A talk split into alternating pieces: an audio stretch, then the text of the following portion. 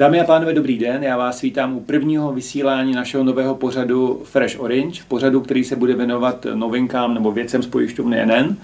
Já se jmenuji Petr Němeček, mám na starosti, no, působím obchodním oddělení a e, dnešní první téma bude věnováno pojistným podmínkám. Přiznávám, že to může na první pohled znít ne tak moc atraktivně, ale věřím, e, že jakákoliv diskuze ohledně pojištění by prostě měla začít o produktu a produkt a všechny podmínky, to je to, co je vlastně obsahem pojistných podmínek. Já tady dneska nejsem sám, e, mám tady sebou dva milé hosty. První z nich je Tereza Slavíková, která má v pojišťovně NN na starosti vývoj produktů. Ahoj, Terezo. Ahoj. A druhým je Michal Korejs, který má v pojišťovně N na starosti nejenom vývoj produktu, ale také oddělení underwritingu, oddělení likvidace. Ahoj Michale. Ahoj Petře, dobrý den. Tak, o čem se dneska budeme bavit? Rád bych probral strukturu podmínek, zastavil jsem nad otázkou výluk, čekací dob a podobných věcí, popovídáme si o tom, jestli pojistné podmínky mají mít v jednom dokumentu nebo součástí smluvního ujednání, zastavíme se u nějakých témat typu životní pojištění, neživotní pojištění a také o možnosti změny pojistných podmínek. Jestli můžu začít. Teresko, ty první. Držím v ruce eh, pojistné podmínky v papírové podobě, což není úplně normální už dneska, protože drtivá většina produkce k nám chodí elektronicky.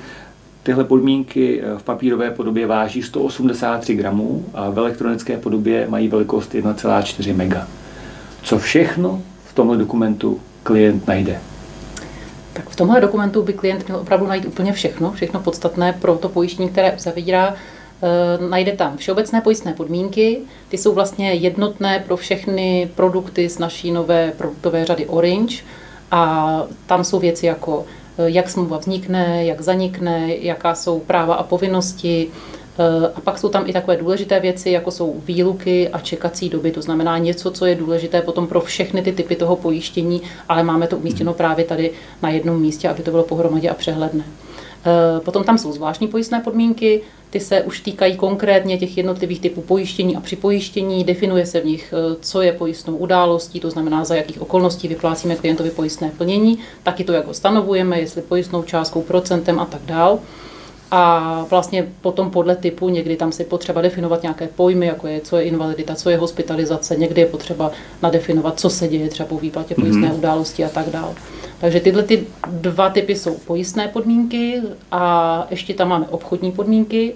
E, to je dokument nebo součást toho dokumentu, který je takový konkrétní, praktický. Máme tam třeba e, o rizikových skupinách podle povolání, podle sportu, jak je rozlišujeme, jak k ním přistupujeme, jak počítáme přirážky, z jakých důvodů, jak slevy, jak, jak je to při souběhu těchto slev a přirážek, eh, jak je to třeba s poplatky. Takže to je takový ten opravdu úplně už jako nejvíc konkrétní dokument, který velmi často eh, není součástí podmínek nebo toho dokumentu kompletního. Eh, velice často to bývá označeno jako specifikace parametrů a poplatků a třeba umístěné na webu, ale my ho dáváme přímo takhle do toho kompletu. Takže u jiných pojišťoven se může stát, že tohle najdete na webu nebo mimo pojistné podmínky, my to dáváme přímo jako součástí. Mm-hmm.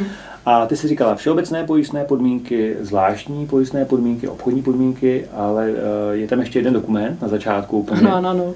Eh, ještě vlastně jeden dokument, který to vlastně tak jakoby, že schrnuje, to znamená to nejdůležitější, syntéza toho nejpodstatnějšího ze všech těchto těch dokumentů a vlastně veškerý smluvní eh, nebo zákonní požadavky jsou ještě v informaci, informační list se to u nás mhm. jmenuje, je to vlastně informace pro zájemce a to jsou vlastně předsmluvní informace. A to je vlastně takový průřez a to nejdůležitější eh, o tom pojištění jako takovém, co si vlastně klient ještě v tu chvíli jako zájemce, takže budoucí klient jako by se měl seznámit, aby rozuměl správně tomu produktu. Děkuji. Michal, jestli můžu, jestli chceš, chceš si uh, sám sáhnu, tak já si sáhnu, můžeš, tak podívám se, děkuju. Uh, nevím, jak to by se často stane, že máš v ruce pojistné no, podmínky papírový. občas se mi to i stane. Dobře. Uh, já se tě zeptám, máš na starosti underwriting, uh, takže pojďme na otázku výluk. Uh, hmm. Víme, že v minulosti na tom trhu bylo poměrně obvyklé, že ty výluky byly v různých částech, tak jak na tom jsme my a co z pohledu underwritingu pro tebe je hmm. klíčový vlastně v pojistných podmínkách?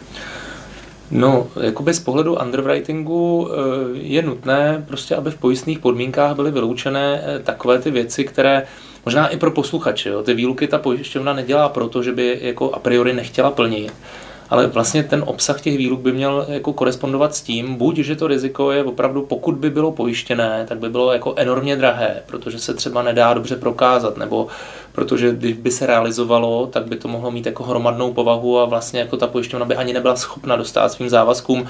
Když dám příklad, třeba typický výbuch e, jaderné bomby. Jo? Nebo války tam jsou. Nebo války jsou tam, jo? Že, pak to souvisí s takovým tím jako morálním aspektem, to znamená eh, většinou, že pokud spáchám nějaký úmyslný trestný čin, tak třeba při něm se jakoby neplní.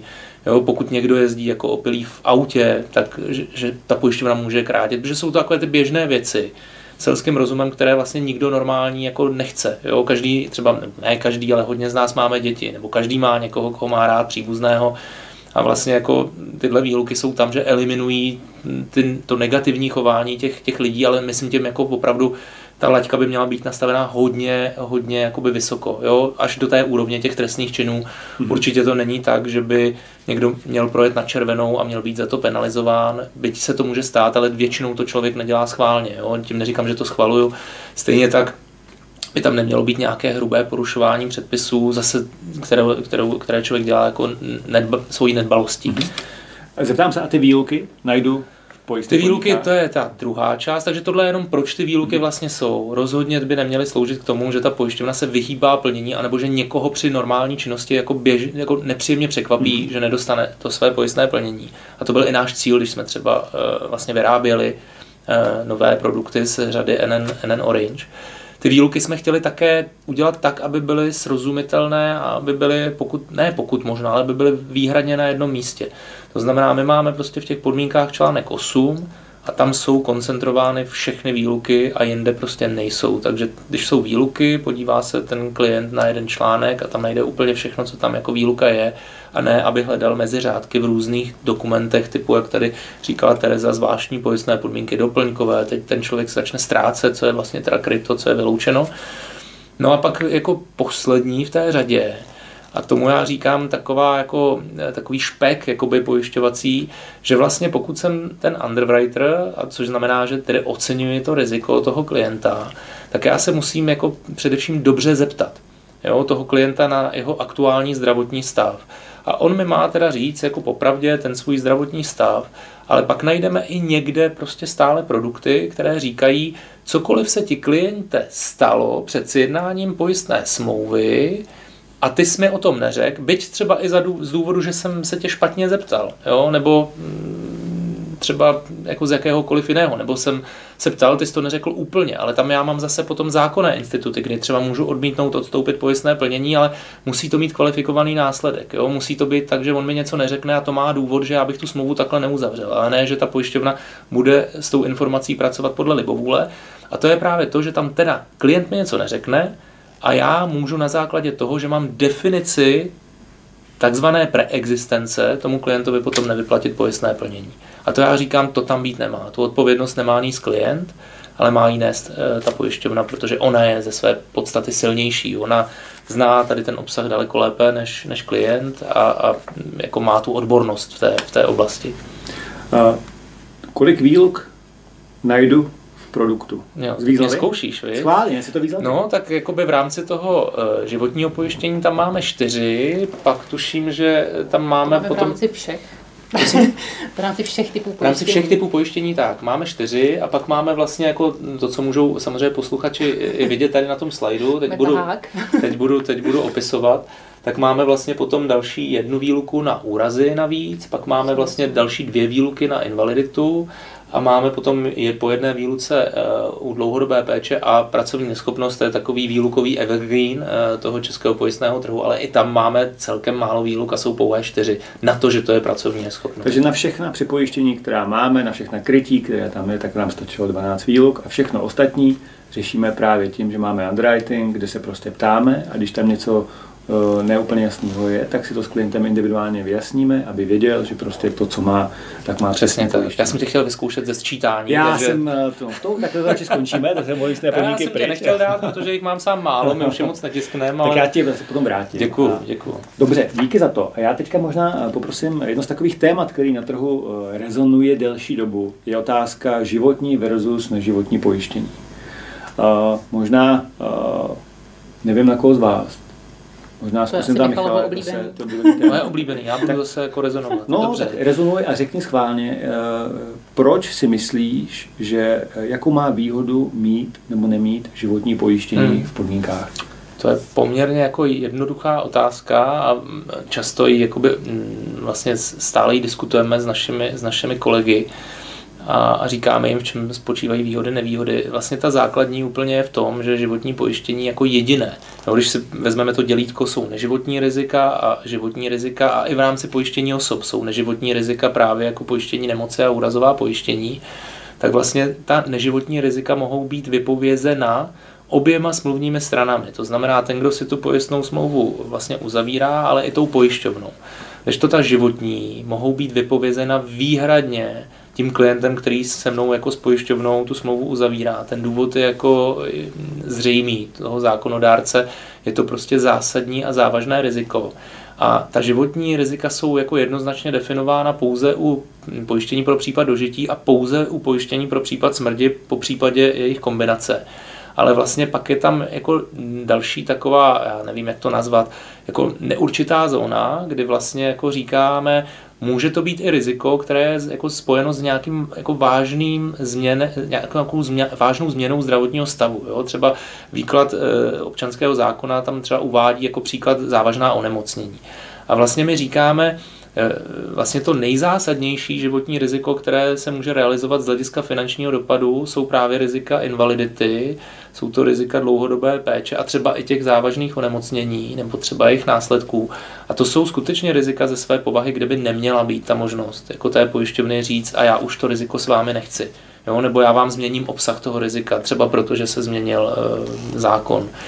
A my tady říkáme, ne, tohle má být životní pojištění, protože je nevypověditelné, tučně a třikrát potrženo, ale současně také má delší, protože je to to velké riziko a vlastně ten zákonodárce chce, aby ta pojišťovna skutečně i tu rezervu, že se něco může jako stát tvořila dlouho, nebo prostě byla skutečně zodpovědná za, za ten obsah té pojistné smlouvy ještě třeba dlouho po tom, co ta pojistná smlouva skončí. Když by se to stalo v té době, samozřejmě pojištění, tak je tam definovaná promlčecí lhůta 10 plus 1, jo, 11 let. U toho neživotního je to jenom 3 plus 1, 4 roky. Takže když se ptáš životní, neživotní rizika, zkráceno, velmi dlouhá promlčecí lhůta, to znamená, kdyby někdo nevěděl, co to znamená, tak je to vlastně to, kdy pak může ta pojišťovna namítat, že už jako zaniklo to právo na pojistné plnění a současně naprosto jednoznačně, tvrdě, striktně, zákonně stanoveno nevypověditelné. Na trhu se objevuje konstrukce, kdy pojišťovna řekne, já říkám, že tohle připojištění je sice neživotní, ale že ho nevypovím. Jaký je rozdíl mezi tím a tím, nebo tím, že řeknu, je to životní pojištění? Je to ta promlčecí lhůta? Je to jednak a pak je dobré, ono to může být i, že sice říkáme nevypověditelné, ale pak tam můžeme mít právě v těch zvláštních podmínkách, ale když se změní zákon, když se změní nějaké zásadní podmínky pro jako třeba konstrukci toho rizika, jo? třeba i statistické. A to, to může být celá řada věcí a zase záleží na tom, jak je to tam jmenováno. Souvisí to s tím, co asi už třeba zmiňovala i Tereza. Dobře, Teresko, jestli možná na tebe. Uh, takový další oblíbený téma, který na trhu uh, se diskutuje, jestli pojistné podmínky mají být v podobě samostatného dokumentu, komplexního dokumentu, anebo jestli je lepší uh, mít pojistné podmínky, řekl bych, v minimalistické verzi a to ujednání řešit až vlastně v rámci smlouvy. Tak se zeptám na dvě otázky. Proč to máme takhle a jaký to má výhody nebo nevýhody? Jasně.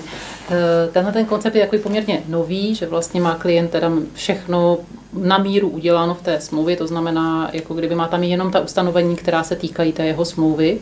A my jsme touhletou cestou nešli z toho důvodu, že vlastně ten produkt je určen a sjednává se opravdu i jako pro více osob, pro celé rodiny.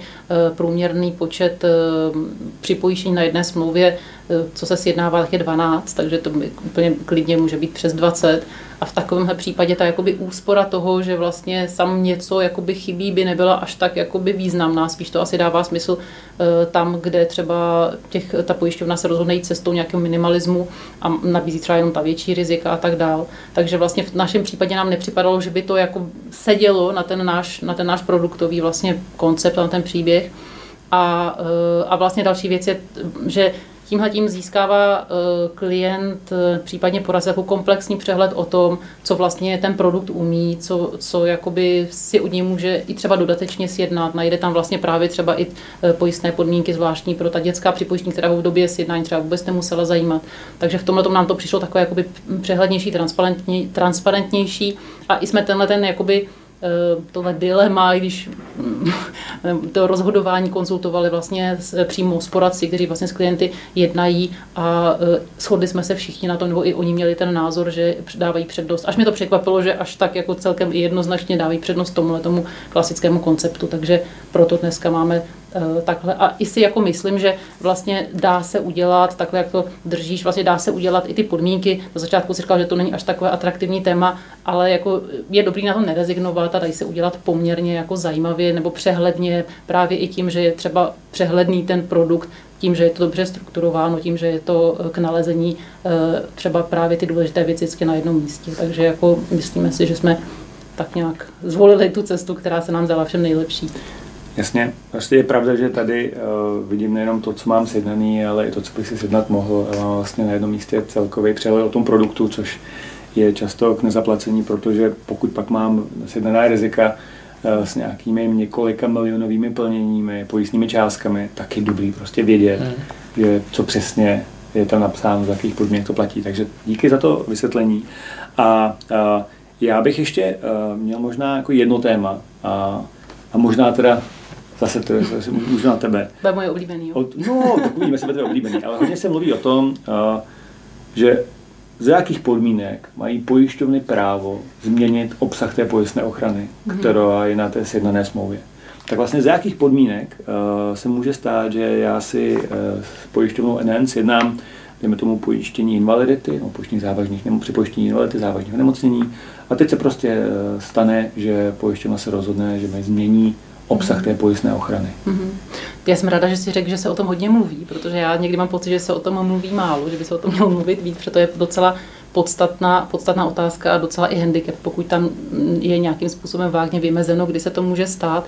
E, za nás můžu říct, že my jsme tohle ustanovení tam samozřejmě nedali. E, považujeme ho pro klienta za strašně jakoby mm, potom ten slib tím strašně ztrácí, který klientovi dáváme, tím strašně ztrácí na váze, pokud napíšeme do pojistných podmínek, že, nebo pokud bychom tam napsali, že eh, vlastně můžeme v průběhu trvání pojištění ty pojistné podmínky měnit. Eh, ta definice, pokud to někdo tam má, tak někdy je i úplně, bych řekla, takhle jednoduše řečeno, prostě můžeme je měnit třeba každý rok, eh, bez nějakých dalších dovědků. Někdy je to třeba podmíněno jakože třeba změnou, správ, změnou právních předpisů a tak dále.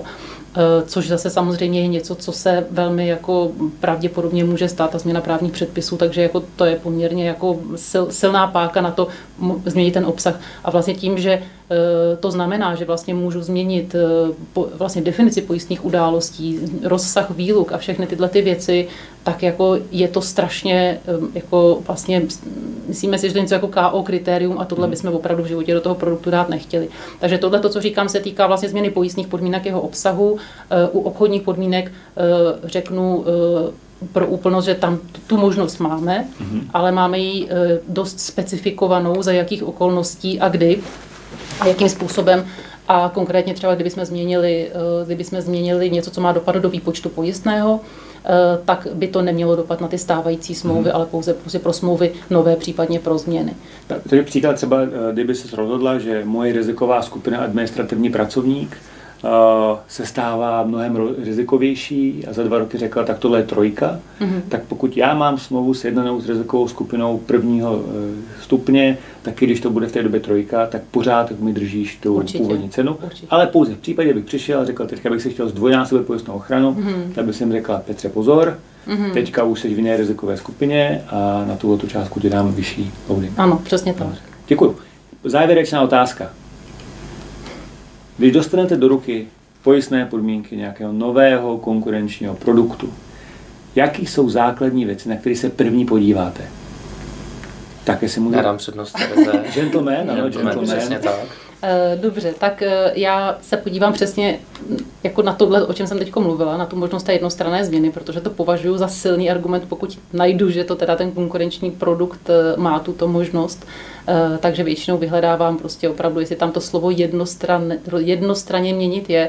A nemusí se to týkat jenom obsahu pojistných podmínek, ale může se to týkat třeba i třeba i oceňovacích tabulek a dalších parametrů pojištění, který vlastně mm. potom opravdu ovlivňují tu pojistnou ochranu. Takže tahle ta věc a potom obecně vůbec to téma těch garancí jako takové, které je jako mm. obsáhlé, ale, eh, ale asi se mu ještě někdy budeme věnovat. A ještě možná ze zvláštních pojistných podmínek asi nejvíc pozornosti, nejvíc pozornosti teď mi přijde, že stojí za to věnovat třeba závažným onemocněním, že tam jsou mezi těmi pojišťovnami takové jako největší rozdíly. Děkuju. Děkuju. A Michale, ty? Nemusíš stručně? Učím tě klidně, ale okay. si můžeš uh, ne. top 3 uh, pro tebe stručně? No, úplně stručně. Jako první, co, co uh, si všimnu, jak se v tom hledá, jo? protože si říkám, když já mám problém, v tom kolikrát jako najít, co je vlastně obsahem jako toho pojistného krytí a jsem někdo, kdo se tím vlastně živí 20 let, tak jak sakra se tím jako má probrat klient. Jo. To, to mi přijde jako, že vždycky úplně jako úsměvný, když čím vlastně déle mi trvá něco zjistit, tím hůř. Mm-hmm. No a pak samozřejmě to, co jsem říkal mm, tady v průběhu tohohle toho našeho rozhovoru, určitě se dívám na eh, výluky, někdy mě více nebo někdy méně překvapí rozhodně tu preexistenční výluku. Mm-hmm. No a mm, pak se dívám na tu definici, jestli opravdu je to životní pojištění, a nebo jestli to je třeba životní pojištění s nějakým ale, jo, takový to kvazi životní mm-hmm. pojištění, co jsi zmiňoval, to jakože garantuju nevypověditelnost, ale pak se tady dozvím v článku 6 zvláštních pojistných podmínek, že když se změní zákon, tak, tak to neplatí, to, co jsem slíbil k tomu klientovi tady. No, tady se ho nedozvíš. Tady ne, tady, tady ne. ne, tak já jsem jako teďka si hrál na to, že mám jiné pojistné podmínky. Bezva, děkuji. Já myslím, že eh, je to krásný závěr našeho prvního dílu. Já bych vám chtěl poděkovat, že jste si udělali čas. Chtěl bych poděkovat divákům, posluchačům, že si udělali čas. Eh, doufám, že se vám eh, první vysílání líbilo. Pokud budete mít jakékoliv připomínky, náměty, prosím, eh, pište je na adresu martin.turek.nncz a já věřím, že k tomuto tématu i k dalšímu se brzy vrátíme. Ještě jednou děkujeme za pozornost a přejeme hezký den. Naschledanou. Naschledanou. Naschledanou.